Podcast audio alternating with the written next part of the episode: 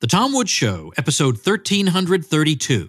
Prepare to set fire to the index card of allowable opinion. Your daily dose of liberty education starts here. The Tom Woods Show. Folks, the 2019 Contra Cruise is going to be coming up before you know it. It is the libertarian event of the year. Naomi Brockwell, a guest on the show, recently said it was the best event she had ever been to. We're going to be joined by special guests Gene Epstein and Brad and Deidre Birzer this year. Join Bob Murphy and me and a ton of wonderful, genial folks for the adventure of a lifetime as we set sail for Alaska July 5th through the 12th, 2019. Get the details at contracruise.com.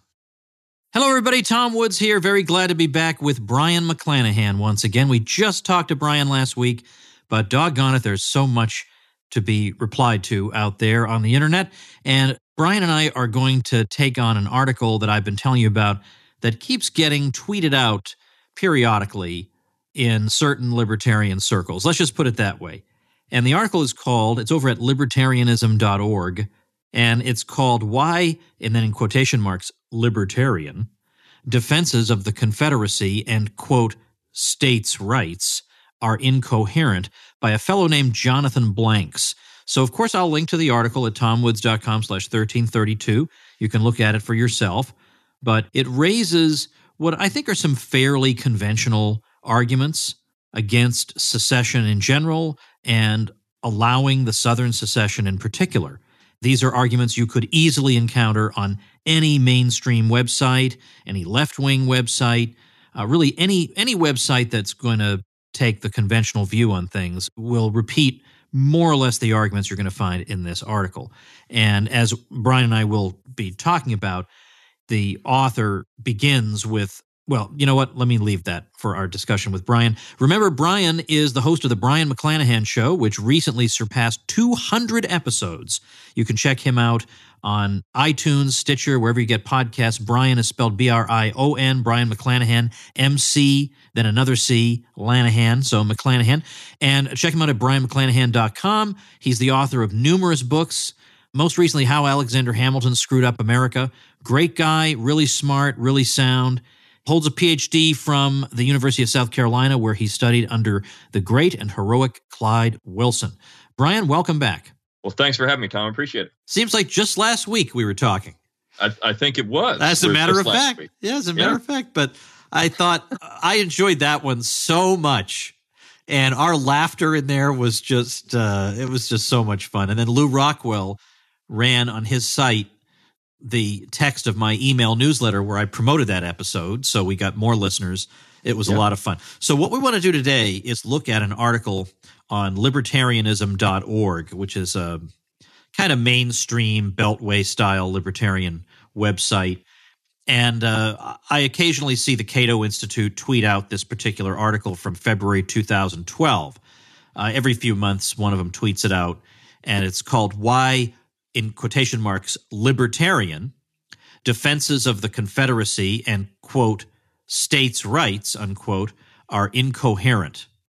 Now, of course, I would love to hear how they address Lysander Spooner's opinion on this subject, but alas, no mention of Lysander Spooner anywhere in the piece. So it's by a fellow named Jonathan Blanks. Um, he's not a. I I mean, they don't say anything about him other than he works at Cato, and you looked him up a little bit. He doesn't seem to be a historian or anything, which, by the way, I'm not of the snobby opinion that if you're not a credentialed historian, you're not entitled to an opinion. But I'm just saying that if he were, we would want to say that and just explain what his credentials are. But, but he, he ain't got none in this area. So let me begin by just reading the first two paragraphs of the piece. He says, There is a strain of libertarian contrarianism so right away, right away on by word seven, it's my opponents can't possibly be sincere. They're just cranks who like to be on the other side of everything. yeah, that's right. Just yeah. contrary people. They're just. Right. You're right. It's, it's now, by the way, that's not to say I haven't met some people like that in the libertarian world. let's face it. But all right, he says that holds that the Confederate States of America were within their quote rights unquote to secede from the Union. Such contrarianism on this particular topic is detrimental to the larger cause of liberty because the logic of this argument relies upon relinquishing individual rights to the whim of the state. Indeed, as there is no legal or moral justification for supporting the Confederacy in the Civil War, it is impossible that there could be a libertarian one. Now, the second paragraph. The legal argument against secession is straightforward. Beyond the simple fact that most countries don't provide for their own dissolution at the outset, the Constitution is not silent on the use of force by the federal government. Article 1, Section 8 clearly grants Congress the power to put down insurrections, as the South was well aware. As recently as 1859, that power had been used by then Union Colonel Robert E. Lee to put down John Brown's mindless and bloody raid on Harper's Ferry. Okay. Oh gosh, Brion, there are more paragraphs even after these, but why don't there's, we? There's 11 pages of this. 11 pages. all right. So, and uh, uh, all right. So, how do you? First of all, do you want to start with the first paragraph? What, what do you think? Okay. Yeah. Okay. Well, a couple of things I underlined here: the whim of the state, individual rights to the whim of the state. This is it's a it's a very strange view of what happened in the South because and I and I run into this a lot. People will say, "Well, the state seceded," but what the way this happened, and people don't often realize this. They think, "Well, maybe the legislature called a session." They says these these states seceded through popularly elected conventions. So they called a convention of the people of the state. So the people of the state seceded and that's the foundation of American government. And we go back and we talk about what are the states. Well, the founding generation would have said that they're the people of the states. I mean, you look at how the Constitution was ratified. It was ratified in convention of the states. Now, I know Marshall would say, well, that was only because it was convenient. Otherwise, it was the whole people. We can get into all that argument all day long. But the fact is, the people of the states seceded. So it wasn't the whim of the state this was in some cases unanimous that these conventions left the union. So yeah, but on the other hand, don't people say these conventions were just dominated by big planters and stuff like that? Well, they do say that. In some cases, you do have you do have a large number of these large planters, but not. I mean, not everyone there was a large planter, and uh, certainly, even in some cases, these there was some just debate about secession, and and uh, it still were the the majorities in these conventions were larger than that which would have supported independence in 1776. So I don't buy the argument that oh, okay, yeah, there were some large planters there, there's slave owners. Yeah, I mean, well, yeah, that's that's a granted that that happened, but the fact is we still have to look at who was driving these things out. And would that have been any different if they were in the United States? These large planters dominated the the, the uh, congressional delegations, the state governments. It didn't really matter. Um, so what are they supposed to do? We'll say, you know what, you large planters, you can't vote. We're just going to let these people vote because posterity will look back and say, well, just the large planters drove us out of the union. Uh, that that's not going to happen. And and even the middling plantation owners, the small plantation owners, even non-slaveholders uh, voted for secession. A lot of them. So this was a comprehensive movement towards secession. I, I don't think that you can get away with saying it's the whim of the state. And then he says there's no legal or moral justification for supporting the Confederacy. No legal. I mean, this is where he gets into paragraph two. So this first paragraph is so problematic, and then he then he just doubles down in paragraph two. So do you want me to go into that and start talking about legality of secession, or you know my yeah, argument? Yeah, let, us talk about. Uh, I mean, first of all, beyond let, let, me just say, beyond the simple fact that most countries don't provide for their own dissolution at the outset, that's not an argument. That doesn't mean anything. No, that, that's a that's like a Lincolnian argument that just doesn't mean anything. Yes, exactly right. Well, so when you look at this, and there's two arguments against secession. One, Article One, Section Eight doesn't say that a state can leave the union. And two, Article 1, Section 10 says that states can't form confederacies, right? So Article 1, Section 10 is where the powers denied to the states. Article 1, Section 8 are the powers granted to the general government. But when you say Article 1, Section 8, there's no power in the Constitution to leave the Union, well, of course not, because all the powers that weren't listed there were reserved to the states. So if they don't say we can't secede in Article 1, Section 10, they can. Now, this was how the Constitution was sold across the board to the people who ratified it in the convention. So this argument that well because it doesn't say you can't secede doesn't mean it means you can't do it. No, that's the complete you don't even understand ratification. You don't understand original intent, you don't understand how this process worked. So clearly he doesn't he doesn't know this. Um, and I don't fault him for that because this is one thing that people often use. Well, it doesn't say you can secede, so you can't secede. The fact that it doesn't say that they can or can't secede means that they could. Um, and in fact, you know, you had three states said we're going to have uh, resumption clauses in our as a conditional ratification, Virginia, New York, uh, and so we're going to make sure that these that if the general government abuses its powers, we're out of here. I mean, we're going to leave this union. Now we can talk about these resumption clauses were ultimately rejected, and but still people recognize. And James Wilson sold the Constitution on the fact in the State House Yard speech that look, if it doesn't say we can do it, we can't do it. Everything else is left to the states. And so if it doesn't deny the states the power of, of uh, seceding, leaving the union, then the states can leave the union. All right, it's, yeah. Let me jump in on this because the point of a of a government with enumerated powers, a federalist system, is that you don't list the powers of the states in the Constitution. You list the powers of the federal government, right. and then you say everything not listed remains with the states. Right. So because there's no prohibition on secession in Article One, Section ten, and there's no positive right of the federal government to suppress secession therefore secession. Now, yeah. now, but he will say he's going to talk about putting down insurrections, and he's going to claim that that's what the South is engaged in now. Uh, and so we should get into that. But I'll start off by saying that what really matters here is the debate between the compact and nationalist theories of the Union. Right. Because if you believe in the compact theory, and all the evidence supports the compact theory. I, I, will hear no dissenting voices on this. All the evidence supports it. There's not a stitch of evidence for the nationalist theory, which is why you don't even see a coherent attempt to articulate a nationalist theory until probably the 1830s. Who would even bother trying? There's no there's no evidence for it. The point is that the states obviously are the constituent parts of the union, and I've argued this at great length on the show notes page. I will put some defenses of the uh, the compact theory because once you have that that the states are the constituent parts they're the creators of the union well if they can accede to the union they can secede from the union. They don't they don't yield sovereignty. They're exercising their sovereignty by joining the union and they can just as well exercise it by withdrawing. This was a generally understood principle of international law in the 18th century so i've, I've got to put defenses of compact theory.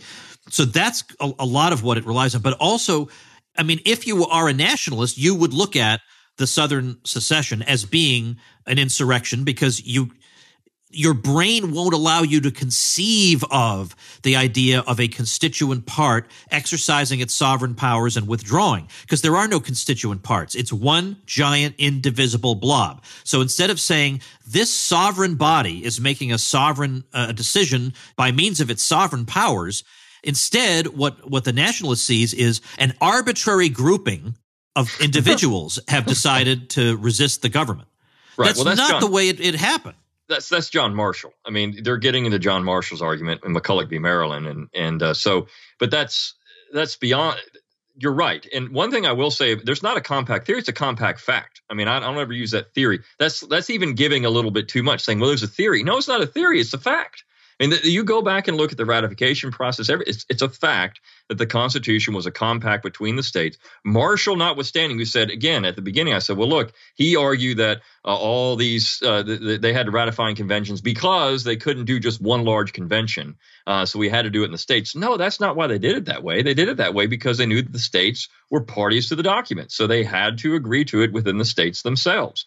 You're right, though. If you're if you think of as a nationalist you can't conceive of it any other way. There's an insurrection, an, an arbitrary. It's a Lincolnian argument. Again, this Lincolnian idea, and this is how he sold it. There is a faction in these states that are uh, rebelling against the constituted authority. The faction was unanimous. or 80%, 70%. I mean, you're looking at such large percentages. So the, the faction would be the people that opposed it. Um, and this is the Bill Bennett. I, Don Livingston told me one time, you know, if, if we were to have secession today, and he said on this was back in the early 2000s, maybe late 90s, early 2000s, he said if there was one person in a state that said they if a state seceded and one person said they didn't want to leave that state, then we would send in the army to defend that one person. so, uh, yeah, I mean, a faction to them would be 99%, uh, 90, oh, 99.9%. That's a faction. It's it's ridiculous. So uh, they're using the means that were given them to agree to the document to get out of the union.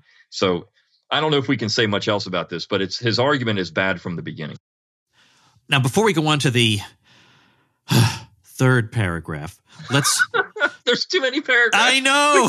we, we, could take we could take four episodes of the the show to go through this. um, let's nevertheless, let's let's uh, still say something about what does the Constitution have in mind when it says the Congress can put down insurrections? Does it mean something like a state seceding or whatever? I mean, what what's actually involved in that?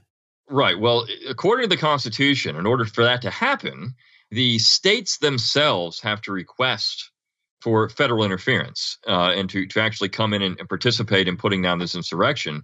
And this this is an interesting topic because we know these states wouldn't ask for it. Uh, and you go all the way back to the Whiskey Rebellion. This is when this first we, we first start seeing what can happen here. So you have this Whiskey Rebellion in the 1790s, and Alexander Hamilton is agitating to send in the army to, to the hills of Pennsylvania to put down these farmers. And uh, Washington is reluctant. He's saying, I don't know if we should do this. And in fact, the Supreme Court Chief Justice, John Jay, at the time, says it's illegal for us just to send in the army. We can't do it. We can't send the militia. It's illegal because the state of Pennsylvania hasn't asked for it. And even the governor of the state, uh, Thomas Mifflin, who was at the uh, the ratifying convention, he knew uh, he knew the process. He knew how this whole thing works. Said no, I'm, we've got this taken care of. But of course, Hamilton ultimately persuades Washington that needs to be done. And then you've got James Wilson of Pennsylvania, the ardent, the arch nationalist, who was on the bench of the, the, federal bench on the Supreme Court, and he says, "Yep, there we can do this because I'm going to say it can happen. We've got this militia act, so we're going to send in the army." By by James Wilson doing that, he undermined the entire understanding of how that particular part of the Constitution was supposed to be interpreted. And of course, that's the only uh, historical evidence Lincoln needed to then send in the troops that there's an insurrection. We don't need the states because there's a combination too powerful to suppress. And this is the kind of language that's used. So we're just going to send in the army to put down this insurrection against a constituted authority because they attacked Fort Sumter. Um, but the the whole point of that was that the states were still central in that process. The general government couldn't just send in the army unless the states asked for it, and that's where that part is missing in Lincoln's process there in 1861. All right, now let's move on to the next paragraph because in the next paragraph he's saying he's conceding that to some extent, if you're going to embrace the American tradition at all, secession is part and parcel of that because the Declaration of Independence, he correctly acknowledges, is a secession document, which is interesting because that's not the usual line that critics like this take. They'll usually take the Harry Jaffa line right. that uh, it's that the Declaration of Independence authorizes revolution but not secession. Uh, whatever that you know, it's these ridiculous hair splitting distinctions. Um, so so he admits that, but he says, but that doesn't mean that every single secession is morally justified. Mm-hmm. Okay, so we can say that yes, we you know we don't rule out secession, but we don't universally embrace it either. Now, the to me, the difficulty with that is that means that well, then who gets to decide if a state right. or a group of states gets to secede? It's always going to be the so it's the central government gets to decide if they're morally pure enough to secede. well, gee, uh, you think you're stacking the deck in a particular way? Right. Yeah, who decides that? I mean, do we do we give it send it off to an international tribunal? Uh, do we just gather some people on the street and say, "Hey, do you think these people are right?" Who does decide? Uh, I think that the people themselves of the state and those that can vote and those who participate in the polity, they would be the ones that would decide if the act would be morally justified. And again, in this case, the people of the states of the South decided that it was morally justified that they would secede. Uh, we're looking back on this is this is armchair quarterback from from 2018 or whenever he wrote this thing. Uh, it's it's ridiculous um, to get into this to this argument. The people at the time decided they were morally justified in doing it, and so therefore they did it. And you know, should the general government be involved? Absolutely not, because they're going to say no. Uh, would the British have said that it's okay for the American colonies to leave in 1776? Oh well, let's see. Are you morally justified on this? Let's let's put this to debate in the Parliament. Uh, of course, they would have said no. So, what do you do then? It's a weak argument and a stupid argument, to be honest, uh, because it just doesn't make any sense. Who decides the people themselves that are pulling off the process of secession? But you know what? Let me just to be as honest as I can, let me raise an objection that, frankly, I haven't fully resolved in my own mind, which is that I could think of cases of secession that would make me very uncomfortable. So, for example, when Kosovo was seceding from Serbia. Mm-hmm. I was afraid that what would happen. I mean, we know full well they're going to destroy Orthodox churches and there's going to be uh, uh, some violence. Mm-hmm. So I know that's going to be the outcome. Can I really just mindlessly cheer that secession? You know, so that's that's my concern that there can be circumstances in which there would be bad results with secession. Well, sure, certainly, and this is where we get into majoritarian government and how far do you want to take government, and uh, you know when you have these type of situations, um, I think something that you could say we talk about secession nowadays. For example, you've got people agitating for California secession uh, and uh, the leftists who are advocating for California secession. Well, there's a lot of people that don't like that government. So I think the morally responsible thing to do is say, okay, we're going to repatriate these people back into into real states, right? We're going to we're going to take them out of the socialist California and we're going to bring them in. We're going to we're going to do this as a humanitarian concern. We're going to bring these people out of California. So maybe that's something that you start looking at. Okay, well, if this is a a, bad secession. We, we can look at this and say there, there's going to be some nasty things happen. Let's try to do something to get some of the people out or do something to solve that type of problem. But um, when you start talking about political solutions and you look, not every not every group you're going to agree with and why they want to separate. So I come down on the side. Well, if it's if it's the actual citizens of that area, then these are this is the polity. These are the people voting then they should be allowed to do it. So then we have to deal with what can we do on the humanitarian side for those that might be affected by it. It's that is a difficult argument uh, when when you put it that way. So, but in this case, uh, when you when you compare apples to apples in 1861, the small uh, minority in the North were those that are advocating for any type of civil or political or social uh, liberties for slaves. Most Americans weren't really concerned about that too much at all. It was just a, a granted, even in the North. So there, the Northerners weren't really morally concerned about the plight of slaves either. Uh, this was something that was political. So, um, and you had states that were opposed to secession, even slave states uh, initially, because they thought it would better stay better to be in the, it would be better to be in the Union. So I just think this is a different scenario than, say, something nowadays when we're talking about other types of political secessions because we're comparing apples to apples here. Let's see. I don't want to skip anything that you think is worth discussing, but let's let's go on to where he says, uh, well, it's kind of elaborating on his point that. Well, the, the next the next two paragraphs I think are very important. Paragraph four and five, and I mean we can. And the reason I say they're very important because First of all, um, he says that you know Confederate sympathizers, Confederate secession defenders is what he calls people, will never say that they're in favor of chattel slavery, but they rely on the assumption that secession is an unbounded right, and thus a state may leave a country for whatever reason it chooses. One of the things that's interesting, of course, he just talked about the Declaration. He's missing part of that entire story, and I think that story is important. When in 17, if he's going to say that Confederate secession was morally reprehensible, why doesn't he make the same case in 1776? He doesn't make the same case in 1776 because he's not being intellectually honest. In 1776, each state was a slaveholding state. Every state in the United States was a slaveholding state. In fact, the, some people on the left know this. Uh, I just saw um, the other day that when when this uh, Ben Shapiro statement about uh, Hitler's baby or something. I don't know. I didn't really read it too much. Baby this, Hitler. Would you kill Hitler, baby right? Hitler? Yeah, right. So there were lefties out there saying we should have killed baby George Washington because then we wouldn't have the American War for Independence and then we could have abolished slavery in 1830. You see, th- that war, the British actually pegged that war as a war for slavery. There were two instances, one in New York, in New York, not in the South, in New York, and one in Virginia, where the British made it an explicit part of the war to free slaves. So if we're saying that we're going to be opposed to an independence movement that is pro slavery, then we have to oppose the original secession of the United States too. We can't have one and not the other. And I think this is where these you, you get to intellectual dishonesty. Um, why is it that it's okay to pass over and say, well, the American War for Independence, that's good, uh, but we had a bunch. Every state was a slaveholding state. Why is that good? And even uh, at the end of the war, Washington wanted there were a bunch of slaves on a ship, and they were going to be shipped out to Nova Scotia. And he wanted all these slaves brought back. The British just ignored him and sent them out anyways, uh, because he said, "Look, this is confiscated property. You got to bring our slaves back." And the British just sent them out. So if the British were the abolitionist position, well, why aren't we supporting the British in 1776? Why aren't we supporting the British in 1781? Why aren't we just saying, you know, Washington, all these guys were wrong. We should have never been independent from the beginning. Secession is completely morally reprehensible, even in 1776. Well, to say the Confederate secession was morally reprehensible, then you'd have to say the same thing about the American War for Independence. And so I think this is one thing that we miss in all of that. It has to be emphasized. They're the same. You can't have one without the other, and you can't say one is bad and one's good because they're both you both had slaveholding republics at those in those particular situations.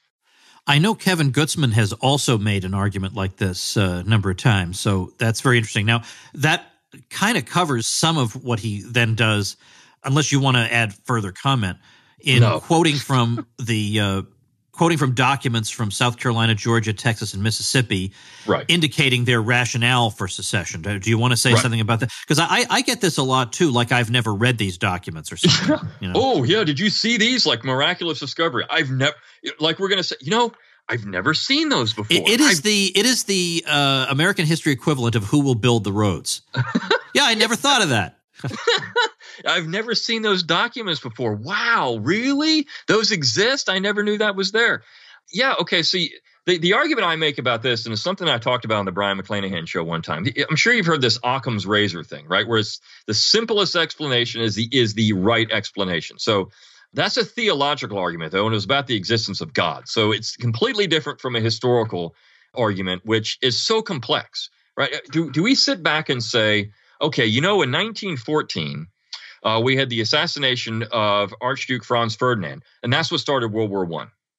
Would you be uh, intellectually honest by saying that? Now, of course, we can say, well, that was a spark. Certainly, that that led Austria to invade Serbia, and then you had the mobilization. But was that the long-standing cause of the war? Was the war caused by one guy shooting another guy? You would be laughed out of the auditorium if you said that and we were serious about it. This was it. This was the thing that caused the war. So when you say that slavery, and we'll get into some other things with uh, how you know Lincoln and, and he talks about some of this, but if you say slavery was it, that was the only thing, then you ignore 80 years of American history and the conflict between North and South going all the way back to even the the Philadelphia Convention itself. When these things were brought up, and it was said, okay, we're gonna we're gonna have a union that has the states can do they they only have they have so many things that they can't do few things they can do everything else. We have a union of states. So that was designed to solve these problems. And there's a and he brings up the cornerstone speech too which is uh, Stephens. And one of the things i find interesting about that he does say that, uh, that this was the immediate cause of the late rupture and present revolution the immediate cause. But there's also the long-standing causes uh, and that's something that Robert Toombs, who was also of Georgia, made a very famous speech when he brought up all the economic issues. These things were brought up. So everyone, they cherry pick. They say, well, here's Stephens, here are these secession declarations, and they forget and they ignore everything else. South Carolina actually had two secession declarations, one which was heavy on economics, one which wasn't. And so you have all this evidence out there, and they make this thing so simplistic because that's what you do to get an A on a test, right? So that's what you do. Students want to know, I want to know the right and wrong answer. Well, history is not the right and wrong answer. It's very complex. And I think that that's where we miss this stuff when we start talking about simple reasoning or simple rationale for the war. Uh, and even Stephens himself said he was misquoted in that speech. I mean, this is not word for word. He made a speech and somebody wrote some stuff down, and he later said, I didn't really say it exactly like that. So you get into that issue too. You know, what was actually said and what wasn't said. So and, and the point that the other thing we can get into race, but uh, where Stephens says, you know, white supremacy is essentially is is the foundation uh, of our government, the white race. Well, would that have been any different than the United States government? I mean, w- was that different than the U.S. government? Was the U.S. government not the same way? So, uh, again, this is kind of shock and all history, but it doesn't take into the complexities of the situation. All right, Brion, I'm going to take a quick break from all this McClanahan deliciousness for just a moment as I lay out what my strategy would be if I were the younger Tom Woods. I would be picking up a skill while I was in high school, something to fall back on. If it should ever come to that, I've always got something in my pocket that I can do. I'd go over to Fiverr. I'd look at some of the services that are in high demand. Then I'd go to Skillshare.com and I would learn how to do that particular thing. And then I would start offering it inexpensively on Fiverr to build up a portfolio for myself. And by the time I graduated, I'd have a beautiful portfolio and be ready to take on clients in whatever area that was. Now, of course, that's a strategy you can equally well do as an adult. Pick up a side skill that you can monetize, and you can do it super easily with Skillshare which gives you access to over 25,000 classes in all kinds of areas business, design, finance, audio production, you name it. Well, you can join the millions of students already learning on Skillshare today with a special offer just for Tom Woods Show listeners. Get two months of Skillshare for free That's right. Skillshare is offering my listeners two months of unlimited access to over 25,000 classes for free. To sign up, go to Skillshare.com slash Woods free. Again, go to Skillshare.com slash Woods free to start your two months now. That's Skillshare.com slash Woods free. Let's look at where he says, as an aside, that most soldiers of the Confederacy didn't have slaves or think they were fighting to preserve slavery is non sequitur. He says the argument against the South's actions in the Civil War has nothing to do with the motivations of its soldiers. But it is morally relevant in whether you think the North is justified in uh, burning cities down and making you know kids eat rats for dinner. Right. You know, like it, it, that is relevant, G- given that those kids and those families and most of those men, as we know from their diaries and letters, certainly were not fighting for slavery it would be morally relevant as to whether. So, in other words, if he's saying it's only the political elites who are to blame, okay, then at the very least, you would have to agree morally that a far preferable outcome would be a duel with the political elites of the South. Okay, if that's what you're really unhappy about, do that. And then you'll be on our side for 99% of the issue, which is leave these people out of it. Right. Well, you know, the, the funny thing about that and you look at you know the the common soldier and what they said. In fact, James McPherson, James McPherson. Now, James McPherson is no no one who was, but he he wrote a book, an uh, interesting book for Cause and Comrades. And his statement, it, I mean, I'm not I'm paraphrasing, but it's essentially this: the Southern soldiers were almost to a man fighting against slavery, their own enslavement. And this is they thought that they were being enslaved by the general government, so um, they're fighting against it. Uh, and one of the things uh, as well, you know, you're right. When you when you get to the point, you know, going in and invading the South and burning cities and and the the total war tactics, even though some historians now are saying that wasn't really total war, that was that was that was not total war at all. Total war is something else. This was just uh, ensuring that you could knock out the infrastructure of the South so that they couldn't use it to defend themselves. Well, what is total war then? uh, and if you're if you're burning cities and, and taking stuff from people and and going in and uh, you know destroying property, well, what is that? Uh, but regardless, one of the things that that's often maybe this piece was again written because this argument now has been much more circulated. But the original Thirteenth Amendment that is often called the Corwin Amendment, but there's a book uh, by Daniel Crofts. Again, not a not a you know neo-Confederate quote unquote historian, but Daniel Crofts. It's Lincoln and the Politics of Slavery, where he says you know this was actually Lincoln's amendment. And people that don't know the Corwin Amendment or what Crofts says is Lincoln's amendment would have made slavery permanent in the southern states, you couldn't have been abolished. The United States government couldn't abolish slavery, and the South still sought independence. So if they were really just saying, look, this is all about slavery, it's the only thing we're doing, that would have protected slavery forever. And there were Southerners who said, look, slavery is better protected in the Union than out. If we lose, slavery's gone. I mean, they, they really thought that that would happen. So we need to stay in the Union. Uh, because it's if we're really concerned about slavery, but independence was a higher goal than anything else. And the fact that the South, even at the end of the war, was talking about abolishing slavery shows you that independence was more important to them than the institution itself. So, this argument that it's all about slavery, it's all about slavery from beginning to end, is just completely ridiculous. Uh, there is so much evidence on the other side that uh, you know it wasn't it wasn't slavery. The common soldier wasn't fighting for slavery. Even the Confederate government was willing at times to talk about the abolition of slavery. And the fact that the United States offered a carrot to say, look, we'll make slavery permanent if you just come back in and they didn't do it shows that there was bigger issues here than just slavery. All right. So do you think then that it's uh, I was going to ask you a totally stupid softball question. I withdraw it. I was going to ask you do you think it's reasonable then to say that libertarians are just being contrarian when they're concerned about this issue? Yeah, the contrarian. They're they're definitely being contrarian. I think. Well, I mean, look, this idea of contrarian, we get that a lot because we're on the fringe. You know, we're the fringe guys out there. So we're the just the contrarian. We just want to cause waves and cause problems. We just won't get in line with these good. Uh, you know, think about that. If you're saying you're contrarian, think about what that actually. This guy is saying that people are contrarian. So you're not really a free thinker if you're not a contrarian person. If you're a contrarian person, that means you're you're a thoughtful person. You're thinking about things and trying to think, well, is there something else to this? Uh, if you're not contrarian, you're getting in line to go to the bathroom in school, right? I mean, this is everybody get in line. This is what we're going to do. This is how you have to. You have to walk here, do the straight line. So, you know, this whole idea of contrarianism. What does that even mean? It's kind of a stupid term, anyways. Uh, but yeah, I mean, I think that uh, I guess they would be con- these libertarians would be uh, contrarian, even though they say we are. So I don't know. Uh, soft, it's one man's contrarian is another man's free thinker. I think so.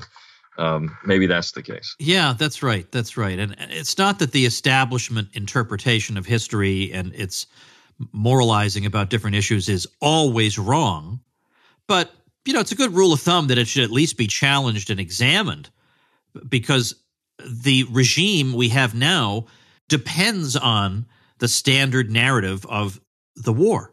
Right. Because, because that narrative is we can't let you stupid rubes get out from under our control. You know, I mean, you you you need to be ruled by us, and there's no escape. Right. There is no escape because not because we've argued that correctly that there's no escape, but because our ipse dixit says there's no escape. You know, the, we have a, a, Supreme Court case where just as an aside, they say, "Oh, and by the way, the secession was was not allowed." But here we have every argument in the world in support of that, and it's so funny to hear these people. It's like they're defending papal infallibility or something when they say, "Well, the Supreme Court has already spoken about that." Right. So you're so in other words, you are incapable of assessing arguments on your own. Right, and uh, okay, if that's the case, then the Supreme Court has also it also ruled in 1896 that segregation is legal. Uh, so, um, is that the right decision, or are you going to side with Supreme Court decision to say it's not? Or are you going to say that that was the right decision for approximately 60 years? Then suddenly it became the wrong decision. right. This is ridiculous. So you need to have a lobotomy to think this way. Right. It's it's completely stupid. It's intellectually dishonest, and I think that's the problem. And the war is the holy grail of all of American history. It's why we spend so much time talking about it uh, because it does define what's going to happen in the United States moving forward. It really is. It's the transformation from a federal republic to a national government. And that national government, as he gets in later, and we'll, we'll get into some of that in the piece, he he defends nationalism in a way to ensure civil rights and civil liberties. And this, I think, is the most powerful argument that he has for his position. So I will say that from the beginning. There is evidence that, of course, without you know some of the federal oversight, you would have had some serious problems with civil rights and civil liberties in the United States, not just in the South, but in the United States as, as a whole. So, how do you wrestle with that? And let, so we can get into that if you want to. Yeah, let's let's do that because that's what he is arguing in the last uh, couple of paragraphs. So, I would be curious to hear your response to that.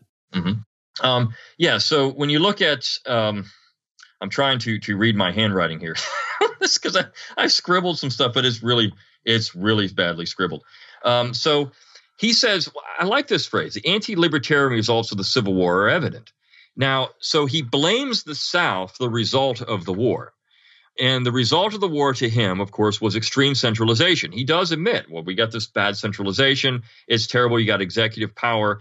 But is that really the South's fault, or is that the fault of the North for actually going to war? You know, there could have been secession without war. I mean, this is this is the question that's never people don't ever. Why do we have to have war? Did, could Lincoln have not let the South go? Could you have not had seven states in the South? You would have had a Confederacy. You still had Virginia, North Carolina, and Tennessee. All these states were still in the Union. So could you have not have had two confederacies on the continent, and you would have had no war, and then there would have been no centralization. But that wasn't going to happen. Lincoln made the conscious decision to go to war, and that's one of the parts that he just doesn't seem to answer. But you get into this thing about the idea that you have this central authority ensuring that the states don't abuse power. And this is true. I mean, we, we can go back and look at states saying, okay, we've had this system, now we're going to create another system that's going to to strip he, he, and he uses some the phrase it's it's um those who defend the Confederacy in the name of liberty today must assume against all historical evidence that rationality and economic benefit would have otherwise trumped the exploitation and irrational hate that drove the institution of slavery. I don't like the word the use of that word hate uh, in this particular context. I think we throw that around too loosely. Uh, no, uh, the word hate thrown around too loosely. But in it, this guy has obviously never read Eugene Genovese or Fogel and Engerman, uh, which were standard text. Um, did you have to read those and, and uh, you know Roll Jordan? I read Roll, Roll Jordan. That book was right. huge. I read Roll Jordan Roll in college, absolutely, and I read Fogel and Engerman in college right. in the same seminar time on the cross, right? But I don't think people are reading these books as much anymore. And when you read those two studies on slavery, which were, first of all, uh, I think, I can't remember, I think it was Fogel uh, who went on like the Donahue show. And he, after this book came out, Time on the Cross, and it was a huge sensation because if you don't know what it is, basically he says, look, uh, the evidence shows that slaves weren't really abused that much. And so we, we have to rethink this institution. I mean, he was he was just ex- yeah. No, he doesn't mean we have to say that it's desirable. We have to support it, but right. he's saying but he's just saying the evidence. The, the casual the assumptions of, of, of most people right. don't seem to be borne out by what we know now. Right. He was excoriated for us. And, you know, we had roots in the 70s. So you had this pushback. And of course, he was called a racist. He's married to an African American woman. right? So uh, how can this guy be racist? He's just looking at the evidence and saying this is what the evidence says. But the the fact is, you read these you read these books and you read Genovese and you read Roll Jordan Roll and you get a much more complex understanding. There wasn't hate involved here.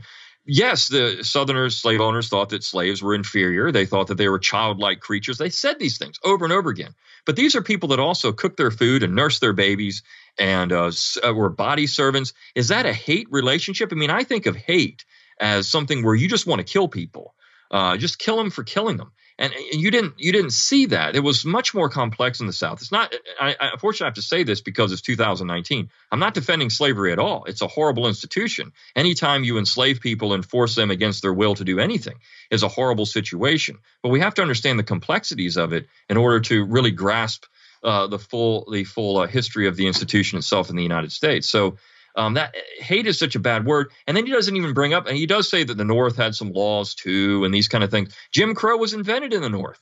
Uh, C. Vann Woodward actually brought that up in his book, The Strange Career of Jim Crow. Hey, here, Northerners, Southerners were, were perplexed why the North was so opposed to Jim Crow because they invented it, right? You go and look at Connecticut. Um, they actually called it Jim Crow in Connecticut in the 1850s.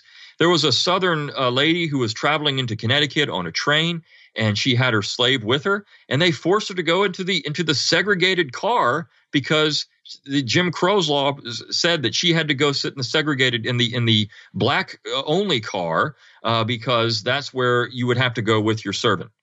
So here we had Jim Crow in in Connecticut in 1850 in the 1850s, um, and they called it that.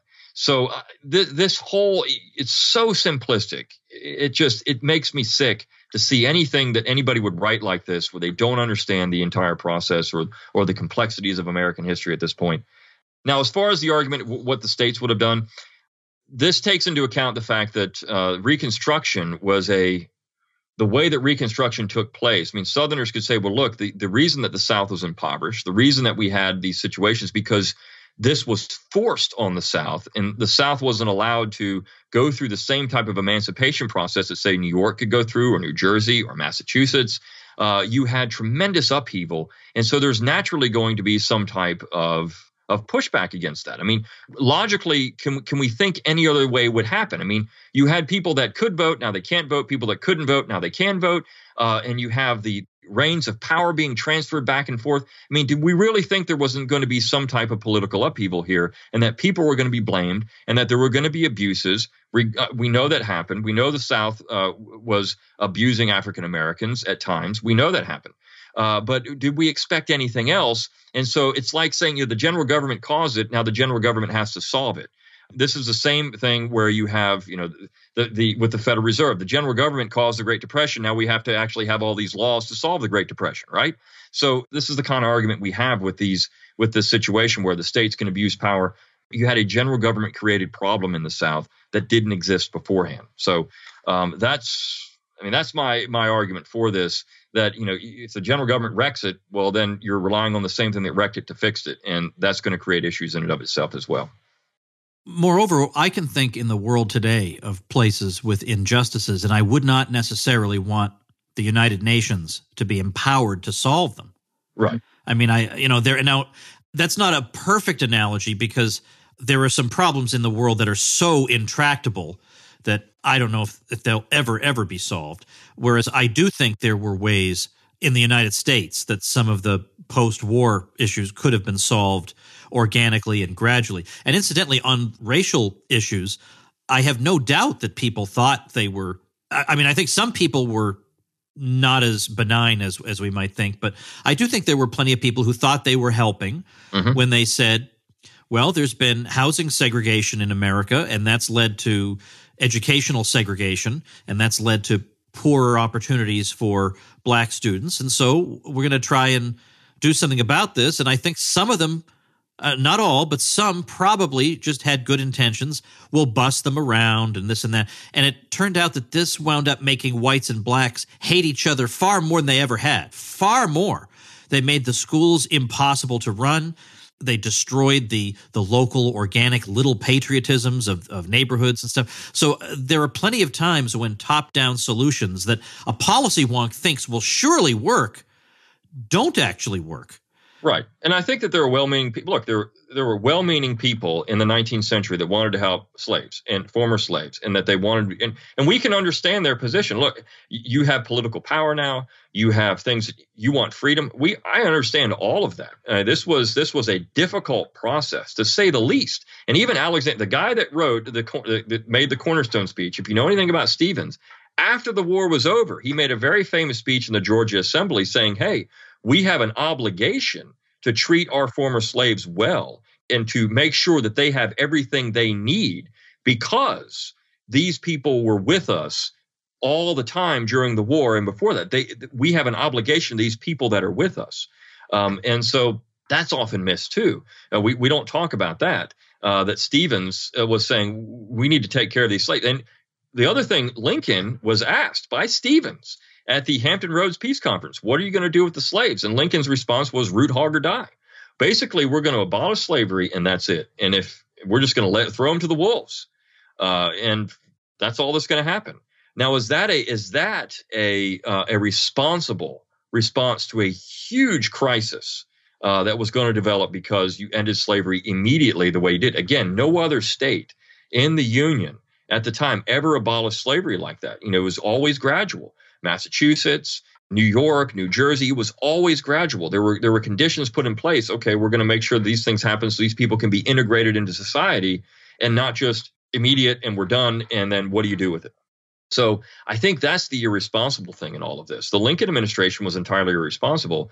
Uh, I think many of the people that participated in the Freedmen's Bureau, I think they were a lot of those people were particularly the teachers and others. I mean, they were they were uh, you know people that were just concerned about what are we going to do here? How are we going to help these people? And there were Southerners concerned about the same thing. So, uh, but you you had a, a government created crisis in the South that was then people were looking for more government to solve the crisis that they created. And I, I think that's the main issue with all of this. And it's not to say that again, I'm not defending slavery. I'm not defending. I mean, this. I have to say this because you know we're in 2019 uh, the, those things are, are horrible. And I think that we should try to come up with any way we can to to come up with a solution to those problems. Um, but when you look to government for solutions and then you look to government to for anything, it's going to create the mess that we had. All right, we'll leave it there. Of course, I'm going to link to the article that we've been talking about at tomwoods.com slash 1332. And I'll probably have one or two other things up there. I think I didn't I write something down. I put something on the compact theory. So we'll definitely have some good stuff up there. And of course, you should listen to the Brion McClanahan show. Brion spelled with an O, B R I O N. Check out Brion at his website, brionmcclanahan.com. Opt into his email list. He'll give you a free ebook, Forgotten Founders, and also an audiobook. So he gives you even more than I give you.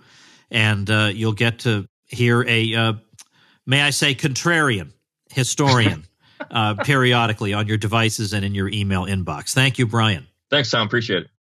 All right, that's going to do it for today. Remember, Brion teaches at libertyclassroom.com. So if you've not joined yet, you get a nice dose of Brion McClanahan. He also has the McClanahan Academy over at mcclanahanacademy.com, where he teaches history courses there. And in general, teaching courses is a good way to make a little side income and to position yourself as an expert in something. And it doesn't have to be an 87 lecture course, it can be a course that goes for 25 minutes. Some of the Skillshare classes are very, very short, but they convey a quick little skill that people are looking to learn. So you should think about that. What do I have to offer? It's a great little thing to have your own little flagship product, even if it's something you give away to get people on your mailing list or just so people can sample what a smart person you are, or even to sell as a low ticket product it's something to think about. Brion's doing well. I'm doing well with it. A lot of course providers are doing well. You don't have to be well known.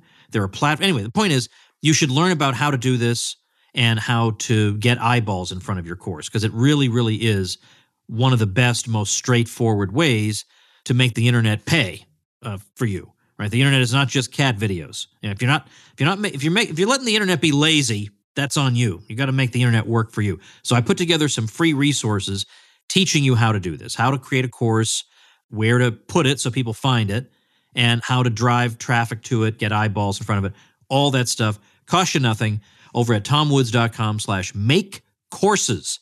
So definitely check that out. Costs you nothing, and it's highly valuable information.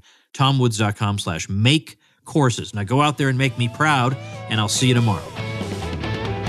Become a smarter libertarian in just 30 minutes a day. Visit tomwoods.com to subscribe to the show for free, and we'll see you next time.